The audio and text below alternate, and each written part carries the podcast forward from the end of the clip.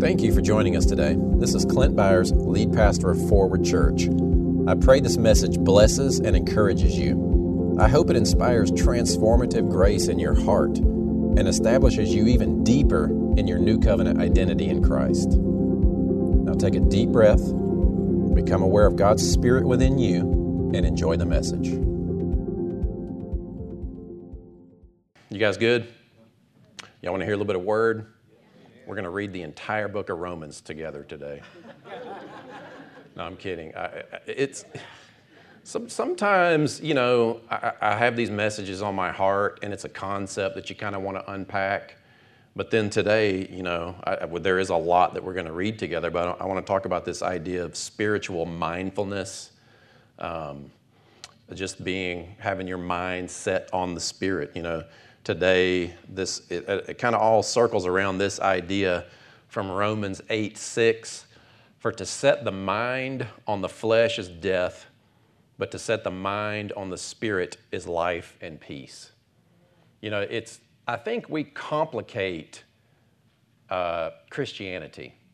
You know, we complicate what we think God desires from us and how we are supposed to effectuate the spirit of God within inside of us. You know, a lot of a lot of Christianity and religion is it's lived from the outside in, meaning you do this, you get closer to God. You do that, you're further away from God. You do this, you become more holy, more sanctified, God likes you better, you become more favored, more blessed. That is all a bunch of junk. That's baloney. Say baloney. Baloney. That, you know, fake meat. It's not real. It's just not true. Christianity is that God lives in you. He's done a work inside of you to live inside of you to change you from that spirit that's already perfect to affect every other aspect of your being to live out into the world. There's a light in you shining outward. You're not trying to go into the presence. You're not trying to go to God. You're not trying to become a better person through your works and your efforts. In fact, that is a slap in the face of Jesus if you think your works affect your righteousness. It is a gift from God that He gave you that is secured in His blood. Amen? And you are safe in Him because of what He did. But we do have these Christian lives to live, and it's from the place of honoring and guarding what He's done inwardly to live from that place outwardly. And I say that all the time, and I hope I say it to the point where you know that, especially when you're facing life and you have you make a mistake or your kids are going through something difficult or a sick parent, you know, a parent gets sick or or like we're seeing in the in the world, war and division in our nation on all kinds of borders and lines, you know, it's like, man, can we please quit being pawns of the enemy and recognize that the number one tactic of the enemy is division? And we should first and foremost unite our hearts as believers in the body of Christ as our definition of who and what we are and then live from there. Amen? I got a, I got an amen from that light over there. It just came on. Revelation, highlighting Ethan over there. So, you know, I'm, I'm, we're always going to reset to that point and live from that. So that, that's, that's what I want to look at today. I want to look at just this idea of setting our mind on the Spirit or to be spiritually minded, or not just think about spiritual things, but how we think is first influenced by how God thinks. You know, we've done a few messages lately where we talked about the idea of take the written word, hold it in your mind and your heart as it relates to whatever you're going through. You know, we did this whole exercise, I'll review super quick. There's a website out there that's really good. It's uh, openbible.info. And you can go to that, click on topical, and put in, you know, fear, depression, anxiety, finances, relationship, war, you know, whatever, whatever the subject might be, it's specifically something that you might be dealing with in your life, and it will bring up just a whole list of passages. And there's a lot of good tools out there, but basically, the first step is I'm dealing with this, this area of my life. Let me just see what the Word of God says about it. You know, you're not really necessarily trying to find something to pray. You just want to kind of get God's mind on the topic. Are you with me? And you just, oh, I didn't realize that he says that about finances. I didn't realize that he says that about raising kids. I hear Proverbs all the time. Like, I can be pretty sarcastic, and I tend towards sarcasm when I'm frustrated. So, like with my kids, uh, you know, the proverb, don't provoke your children. Don't provoke your children. It's, you know, it comes up, and I'm like, that has probably saved me a bunch of times. I saw my daughter over here, she must be in kids' church, but she slid out there. And I know some of you parents are like, ooh, I wish I'd have known that one. Don't provoke. You, are you, don't raise your hand, but how many of you, you, you get frustrated and you pop off at them, and then it's just like they turn into a little demon child, you know what I mean? it's, it's, it's because they're, they're trying to figure out who they are and what they are and their identity. And if, if you're not that safe place and you're poking their butt, pushing their buttons too, then it's like, you know, so there's just so much practical wisdom in there to just have in our minds of how God says to do life. And then there's the other aspect of the Spirit of God in our lives active. And as charismatics that believe in the working of the gifts today, we mysticize that and turn it into I'm trying to get my antennas up and discern a message from God, and I think He's saying this, and maybe I don't understand, so maybe that bird flying that direction is the answer. Let me just open my Bible, look at there. You know what I mean? So we get kind of mystical with trying to hear from the Spirit of God.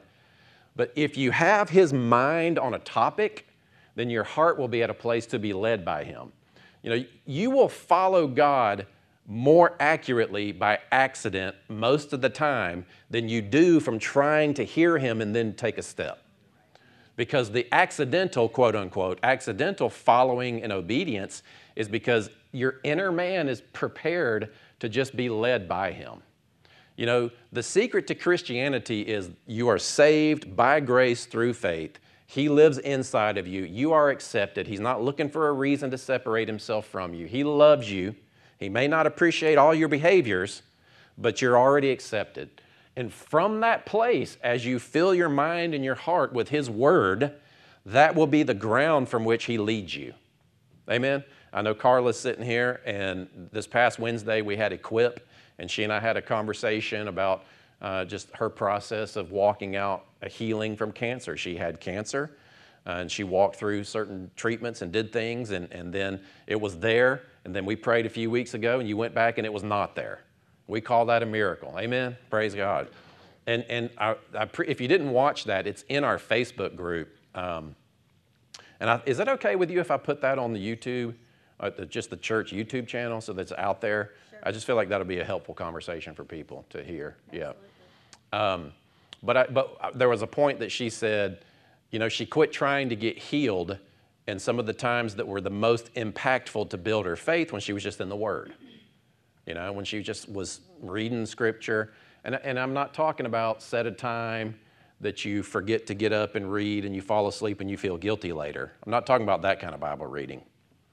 Amen. Ever, anybody, anybody ever done that? I'm going to set and the next thing you know, you're like, it's time to go to work, you know. Uh, don't, don't, don't put yourself in a position to fail. If you're not good at getting up in the morning and opening the Bible to read, then pick another time. You know what I mean? There's nothing unique about the morning time. If it works for you, it works for you. If it doesn't, it doesn't. Just find some time. Sound good? You good with that? Yeah. you got you. I didn't mean to. I, didn't, I saw you were looking past. Oh, yeah. So, so today, today's kind of a joint exercise that I want to walk through. I don't think I'm going to do a whole lot of teaching in the moment because I want to just kind of let the Holy Spirit be the teacher today. You know, if you've said yes to Jesus, He's inside of you, He's the teacher. We don't need. You guys, you, you guys realize you don't need a man or a woman to teach you. You have the Spirit of God, and He is the teacher. What we get to do is remind each other. I mean, we, you know, we do teach, we do flow in our gifts, but you, you get what I'm saying. You don't need church, you don't need another person, you need to pay attention to the Spirit of God. But we get to gather together to focus on who He is and what He's saying and remember and encourage each other and lift each other up and love on each other and sing happy birthday to each other and, you know, all that kind of good stuff. So, anyway, I just want to think about this idea of spiritual mindfulness, just the idea of to be spiritually minded is life and peace. How many of you need some peace? I see some heads. I need it, especially when you're looking at the world and you're trying to figure out, you know, maybe, maybe you're doing pretty good and there's nothing really super chaotic or out of the ordinary for you right now, but you're trying to figure out how do I pray? What do I do about these people? You know, just last night, an old friend of mine turned up missing and nobody knew what was going on. There were talks of, you know, suicidal thoughts and, and he was gone from his family and they couldn't find him and Facebook was just littered with prayers and where is this guy? And he turned up this morning safely, thankfully. But, you know, you, you, people are going through it. People are going through it and it's hard. And you watch people that are suffering and you don't know what to do and you feel helpless a lot of times. But if you are walking in peace, if you are at a place where your heart and mind is at peace, not because you're being a good Christian, yay, you, but because you have taken the time to just settle in who you are in Christ and you trust Him. And you're not thrown around by the world or by your, yes, your behaviors matter, you know, but you're at that place of peace where you can have some margin in your life to be a blessing to the people around you. Man, I'm convinced if, Christi- if Christians would just make the commitment to be kind and loving and be a blessing to people rather than judgmental toward people and trying to figure out who's right and wrong, and if we would just unite in Christ, man, we would be an unstoppable force on this planet for good. And it's, it's so much easier than we think. But how do we get there? We ourselves personally take the responsibility to just be at peace, to just have our minds and our hearts at peace with Him. So I want to just kind of, before we read through some Romans, Philippians 4 4, we have this promise rejoice in the Lord always. I will say it again, rejoice. Just be thankful, you know. Practice thankfulness daily. Let your gentleness be evident to all. The Lord is near. Do not be anxious about anything.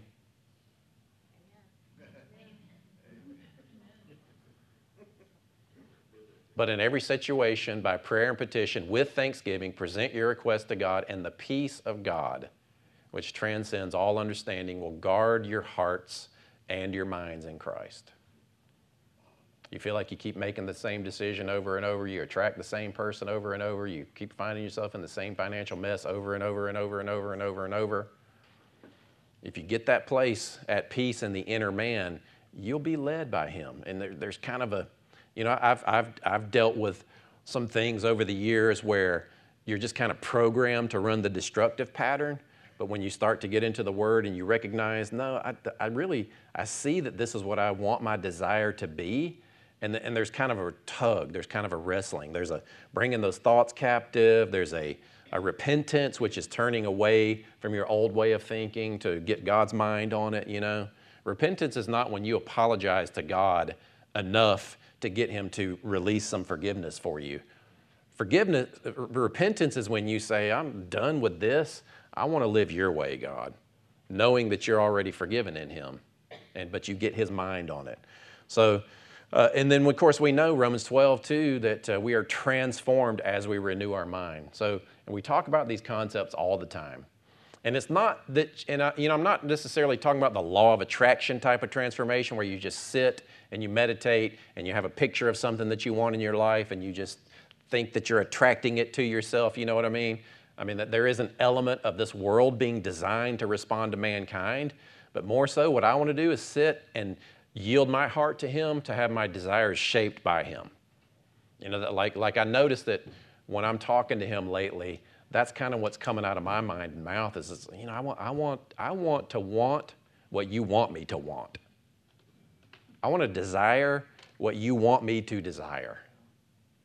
I, I, want to, I want to think like you would want me to think. You know? So you put that word in there, yes, there is that level of, you know, intelligence, of just uh, that level of consciousness where you're putting the word in there at that level, but even at a deeper level. And, and here's the thing that's how he works. He, he gets inside and he knows, he shapes a yielded heart. You don't, you don't have to try to figure out how to change yourself. You just have to yield to Him. And then His Spirit is like a seed that will grow and shape and mold and transform you. It's just how it works. It's, it's the seed of the Spirit inside of you is at work within you, and you just have to trust the process. But you can water that seed By being spiritually minded, by being committed to peace, by guarding that inner man, that heart, that inside, and yielding to His Spirit. And then when you're influenced to go a different way than you normally would, you got to put the sickle in and reap the harvest. Or you got to take that step. You got to move that. that. That's the battle. That's the spiritual warfare, is that when you are, that little bit of grace rises up. Are you, do you know what I'm talking about? Like it's like, okay, I've been, I've been wanting to go this direction, and then all of a sudden there's a little bit of a desire there and a little bit of hope there. It's like, oh, I really kind of believe that you know, it's like you start to kind of, oh, I really kind of believe that this might be possible. No, and th- but then you tell yourself the same old stuff and you just back and do the same old thing. You got to be willing to step into that new desire. I mean, if you know what I'm talking about, you know what I'm talking about. And I pray that you find, I pray that you're perceptive enough in those moments to recognize, oh, this is a moment of opportunity here. This is a moment of grace. This is a moment where I could go towards sin but there's much more grace here, and grace is His power working in you, that spiritual life force to step into. I'm going to go this way. You know, that's how it feels like to me. So let's walk through this, and just to kind of get the mindset. Uh, and and um, John, I'm going to have you walk, just kind of follow me along. You good with that? Because normally I run it up here, but all right. So I just want to start in Romans 7. Again, I'm going to try not to do a whole lot of teaching. Here, here's what I want to do I want, I want to walk through these, this, these passages in this chapter, and I, and I kind, I kind of want you to notice the spiritual realities. So, so to be spiritually minded is life and peace. To be, to be mindful of spirit is life and peace. Amen? And yes, to be carnally minded is death. That's not talking about salvation, that's talking about fruit. So we want to be spiritually minded to trend to tend toward life and peace. So as we read these together, you know, just kind of notice what stands out to you. Notice uh, where, where you recognize these opportunities to be spiritually minded in a real and grounded way. You know, I'm not talking flaky and mystical where you got to try to discern messages now, but just the reality that there is a spirit, of, there is a spirit in me. There is a dimension, there is a realm outside of the realm that I can observe that is more real than this realm. It is eternal. I am connected to that realm. I am connected to the creator of that realm. He is in me. He is leading me. He is guiding me. He is shaping me. And I want to yield to that presence because I believe that Spirit will lead me into life and peace. Just like Jesus said, you know, when He gives us His Spirit, He will lead us and guide us in all truth. He will show us things to come. He will remind us what the Father said. And, and you know, for me, I've settled into this idea of recognizing that's a, it's at a deeper level. It's at a more kind of a subconscious level that I'm hearing Him and thinking about Him and following Him. And, and you kind of just have to start to trust. I can, I can trust those inner unctions and desires and move in that direction if it lines up with the Word of God. And I don't have to try to figure out, well, is this the right thing to do? Is this the wrong thing? I just, no, there's just a peace within me that is my guidance system because the Spirit of the living God is in me. The Creator of the universe is in me who desires my best and is leading me throughout my life. Amen? All right, so here we go. Romans 7, this, this is what we're going to read for reference. We're going to read uh, Romans 7, 1 through 6, and then the whole chapter of 8. I think it was C.S. Lewis that said um, Romans 8 is the crown of the gospel. No, no, no. Romans is the crown of the gospel, and Romans 8 is the jewel in the crown. Romans 8 is it's it's incredible. And I kind of had some moments this week. I read it a bunch of times this week. And so, what we're going to do is I'm going to not teach or preach as much in the middle of this. So, just kind of open your heart and pay attention to spiritual realities because to be spiritually minded is life and peace. So, we're deciding to intentionally be spiritually minded. What I want you to do is recognize what it says of the Spirit and specifically what it means to you and about you in relation to spirit. Sound good? So, in other words, your identity. as it relates to spirit and spiritual realities. Here we go. Romans 7 1, or do you not know, brothers, for I am speaking to those who know the law. So this is who he's speaking to, those who know the law, that the law is binding uh, on a person only as long as he lives. For a, now, what he's getting ready to do, I know I said I'm not going to teach much, but I just want to kind of set the, set the stage here.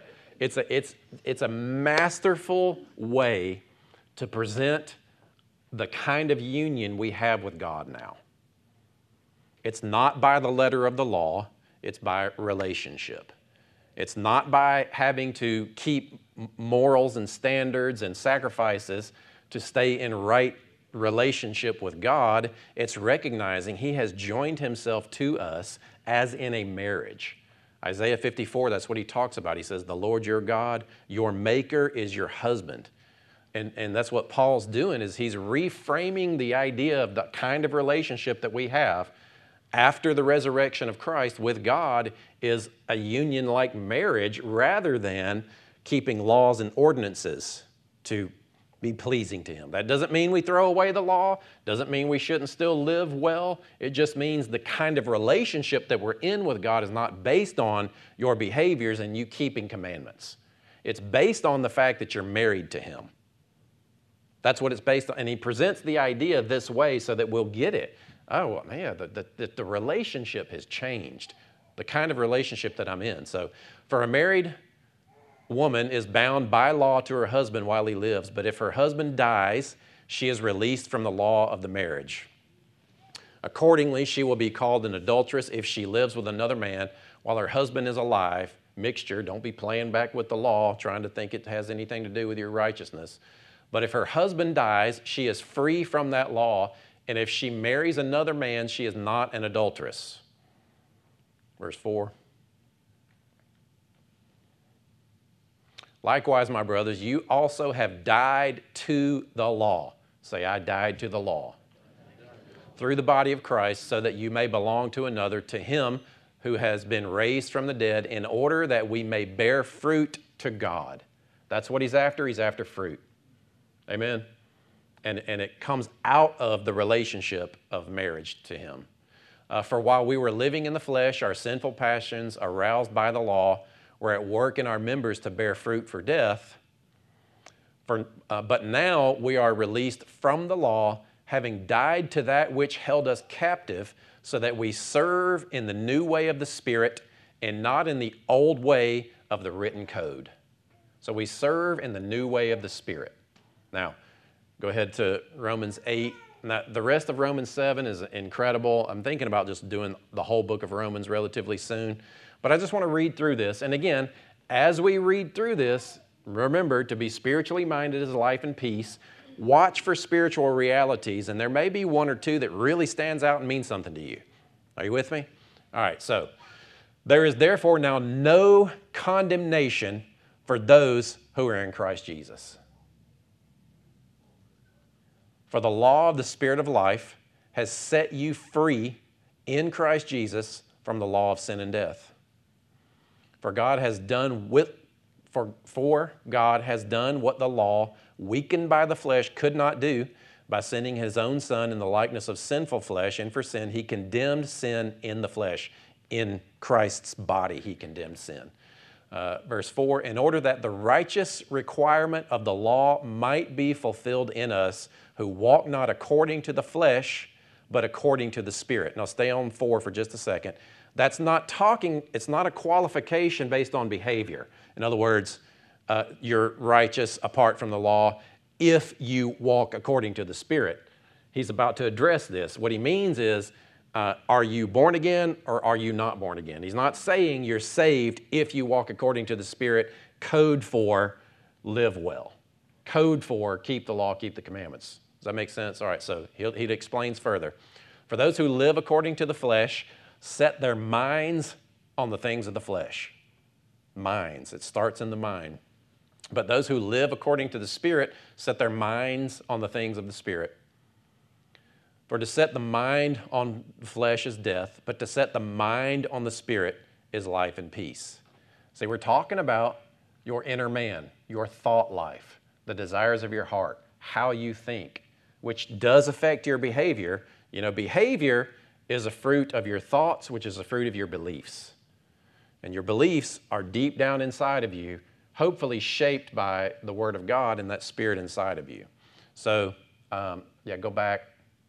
Where, where were we on? Yeah, there we go. Uh, for to set the mind on the flesh is death, but to set the mind on the spirit is life and peace. For the mind that is set on the flesh is hostile to God, for it does not submit to God's law. Indeed, it cannot. Those who are in the flesh cannot please God. Now, 19 or verse 9 here, you are the however. Say however, which relates to you. You, however, are not in the flesh, but in the Spirit. How do you walk in the Spirit? How are you living according to the Spirit? He defines it. So you, you, however, are not in the flesh, but in the Spirit, if in fact the Spirit of God dwells in you. You want to know how to get in the Spirit? Anybody ever come out of a background where it's like you feel like you had to do something to kind of get in the Spirit?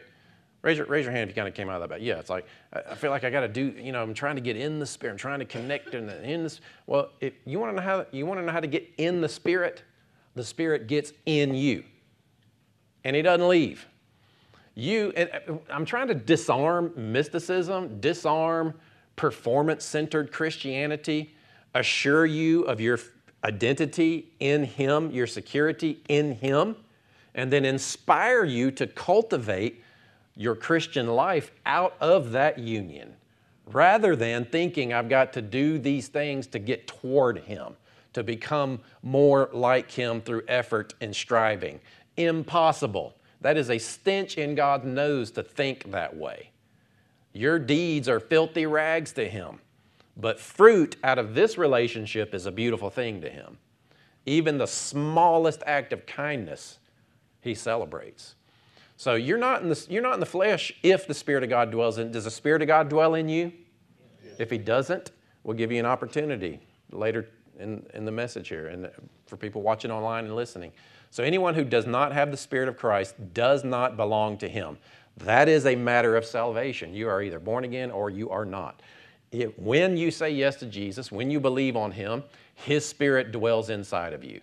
You don't then have to pray and get more of His Spirit or another facet of His Spirit or the baptism of the Spirit. The baptism of the Spirit is not when you get the Spirit or get more of the Spirit. It's when you allow the Spirit that's in you, that got in there when you got born again, to come upon you and empower you and strengthen you to move and operate in those gifts.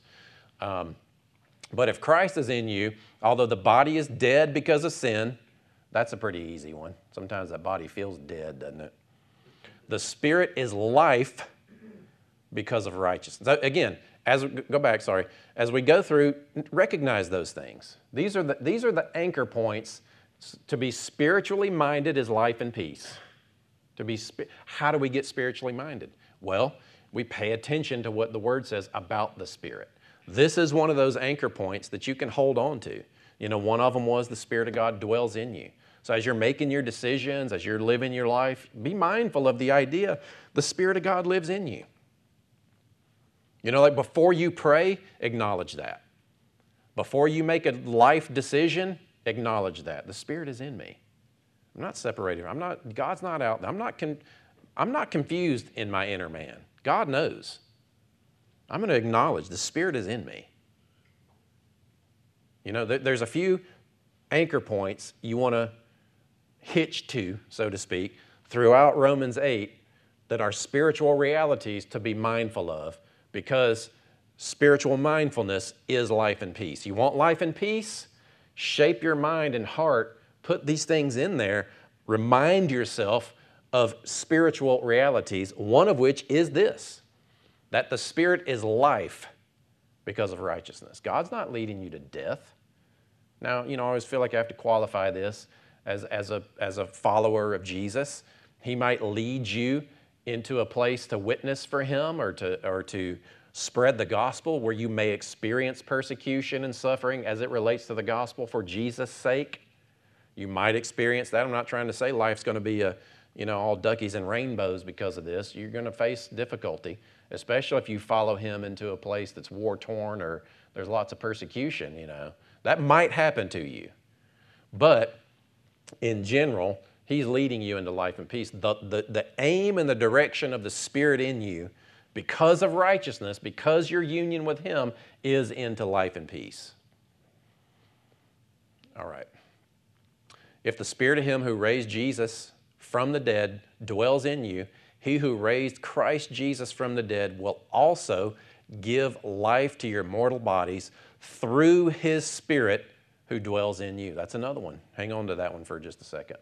When I pray for people, especially if it's a physical issue, this is what I'm thinking about.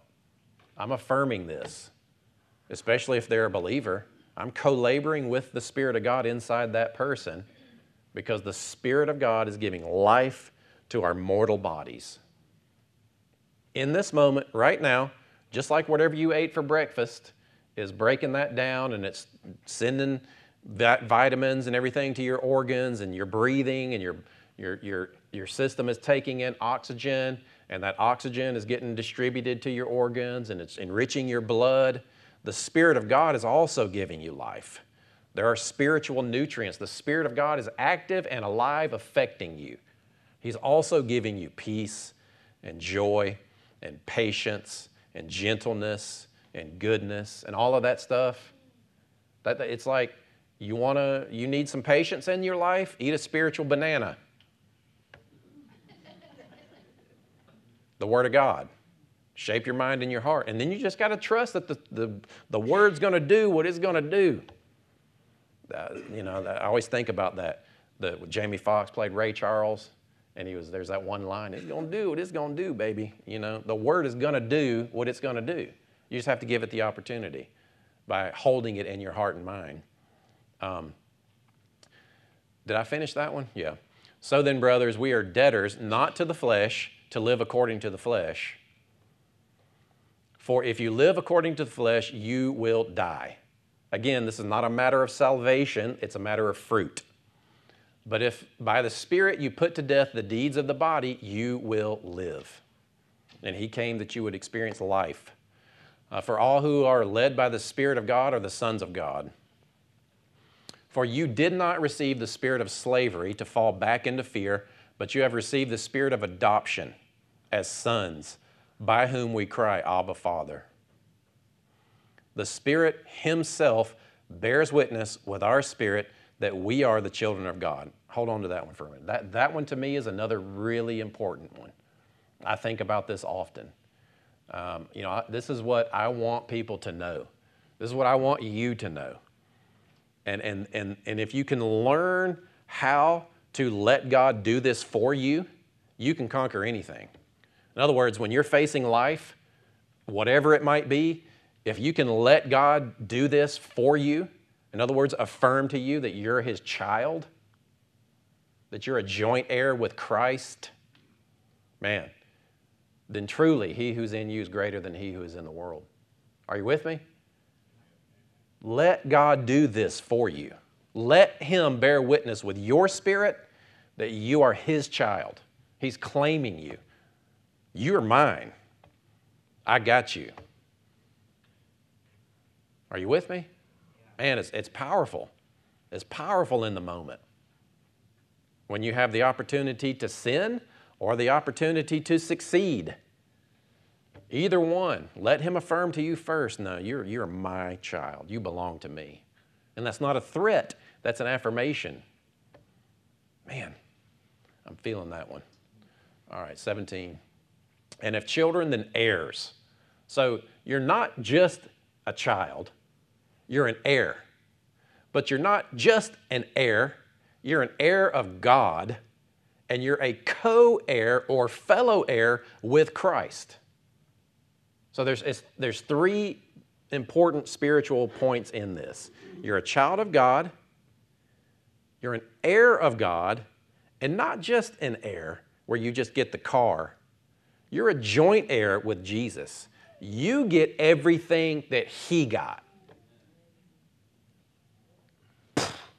What? Now, that's offensive to some people. Are you kidding me? I'm a co heir. Now, you're not God.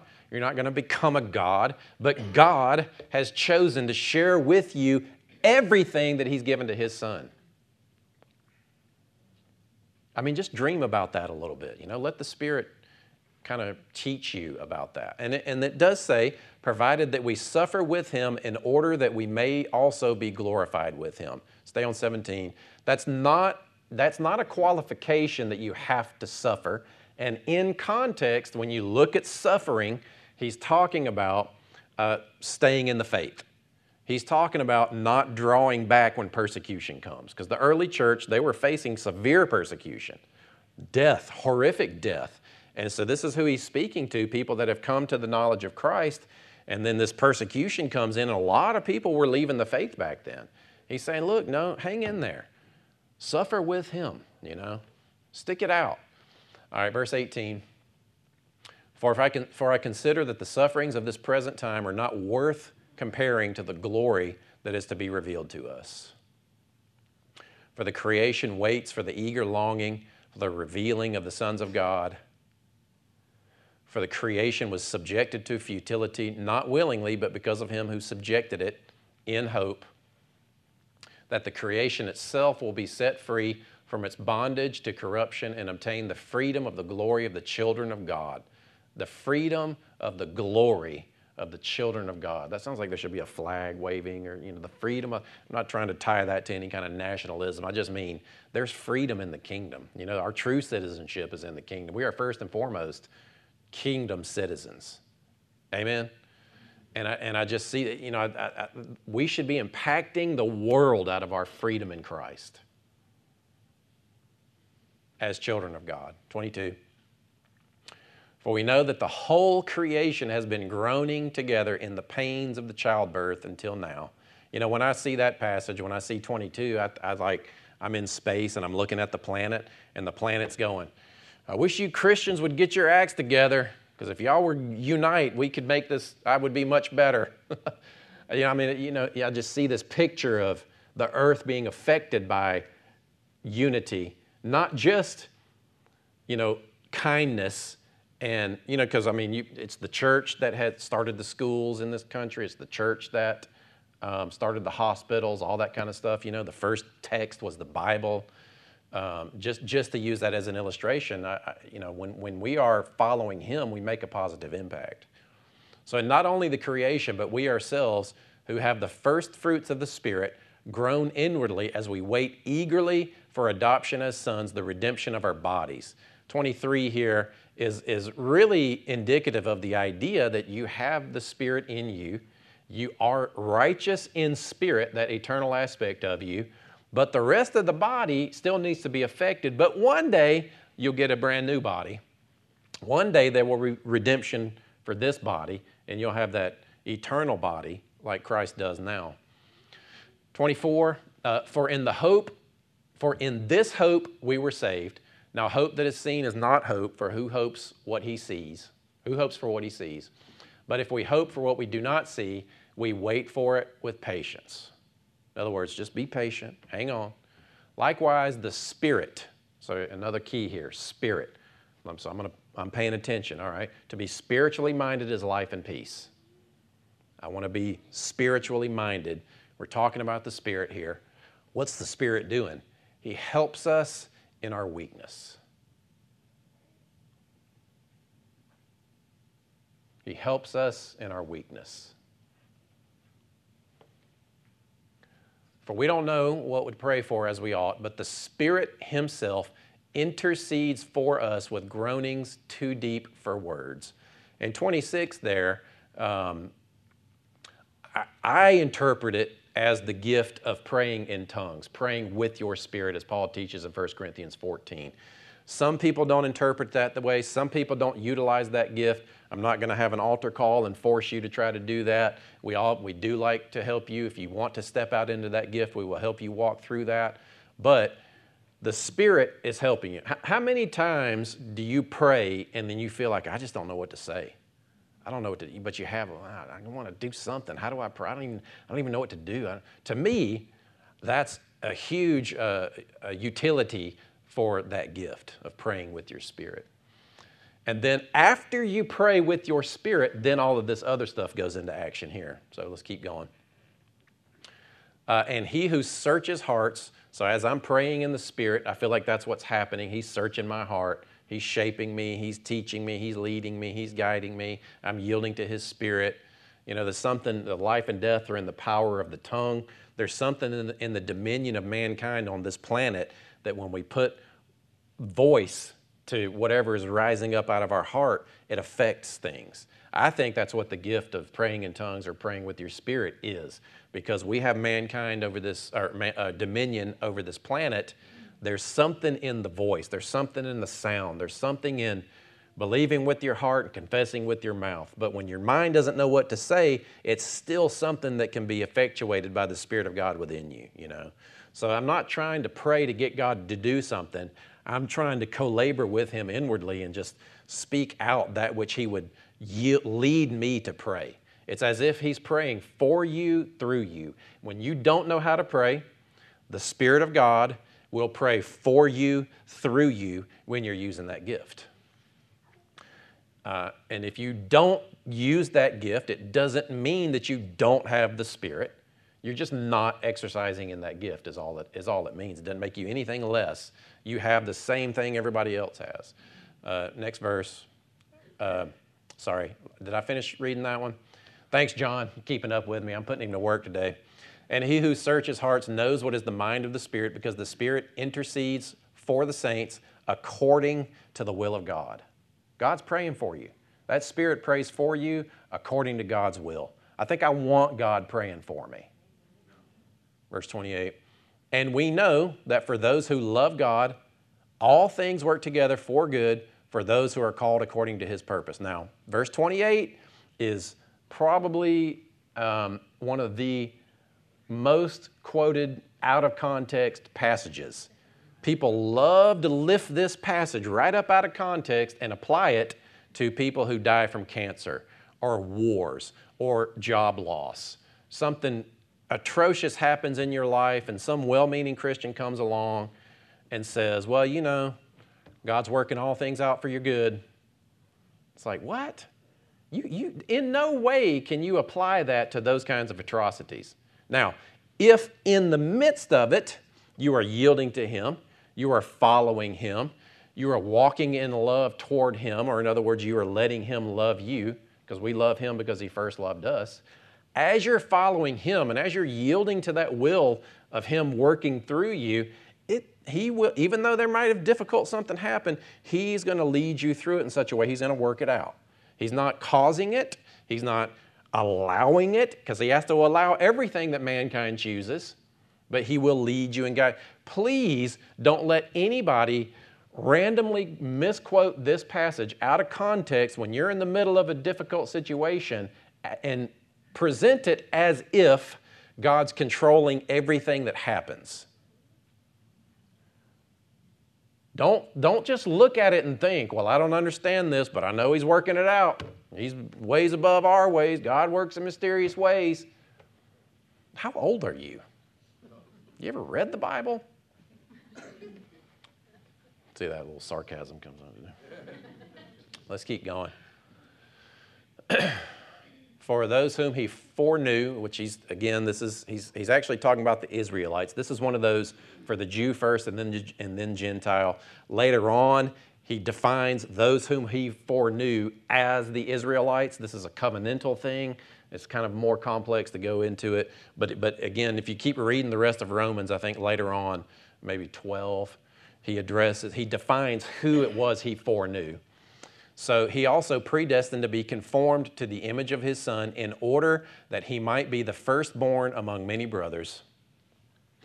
And those whom he predestined, he also called, and those whom he called, he also justified, and those whom he justified, he also glorified.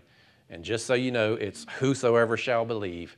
Uh, so, what shall we say then to these things? If God be for us, who can be against us? Most of us know that one. He who did not spare his own son. And again, think about this. When you're praying and you're seeking God for help in your life, to be spiritually minded is life and peace. To know this passage right here, you may not be able to quote it exactly, that's fine. But at least conceptually, this shapes your view of God. This is to be to hold this in your mind when you're praying and you're dealing with life. To know this, to know this aspect of God, will cause you to stand in faith toward Him, which then helps you experience that life and peace. To be spiritually minded, this is how you are spiritually minded. You you are aware of something like this. He who did not spare His own Son but gave him up for us all, how will he not also with him graciously give us all things? Amen. And it's difficult to believe this when you've experienced loss. We've all experienced tragic loss, and, it's, and it hurts, but it doesn't change who he is. The world is broken, and we are just trying to uh, continue to believe and even change things along the way. Verse 33 So, who shall bring any charge against God's elect? Say, I am God's elect. It is God who justifies.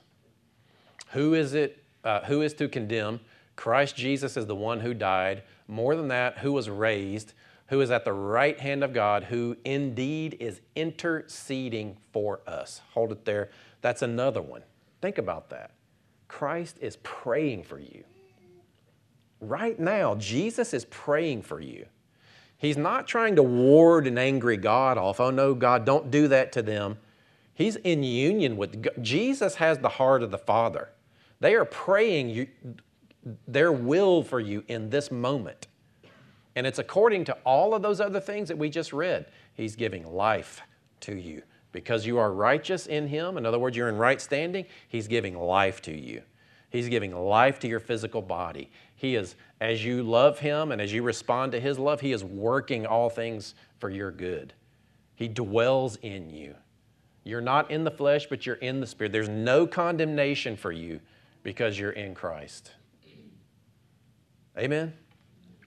Christ Jesus, the one who died more than that, who was raised, who is at the right hand of God, indeed is interceding for us.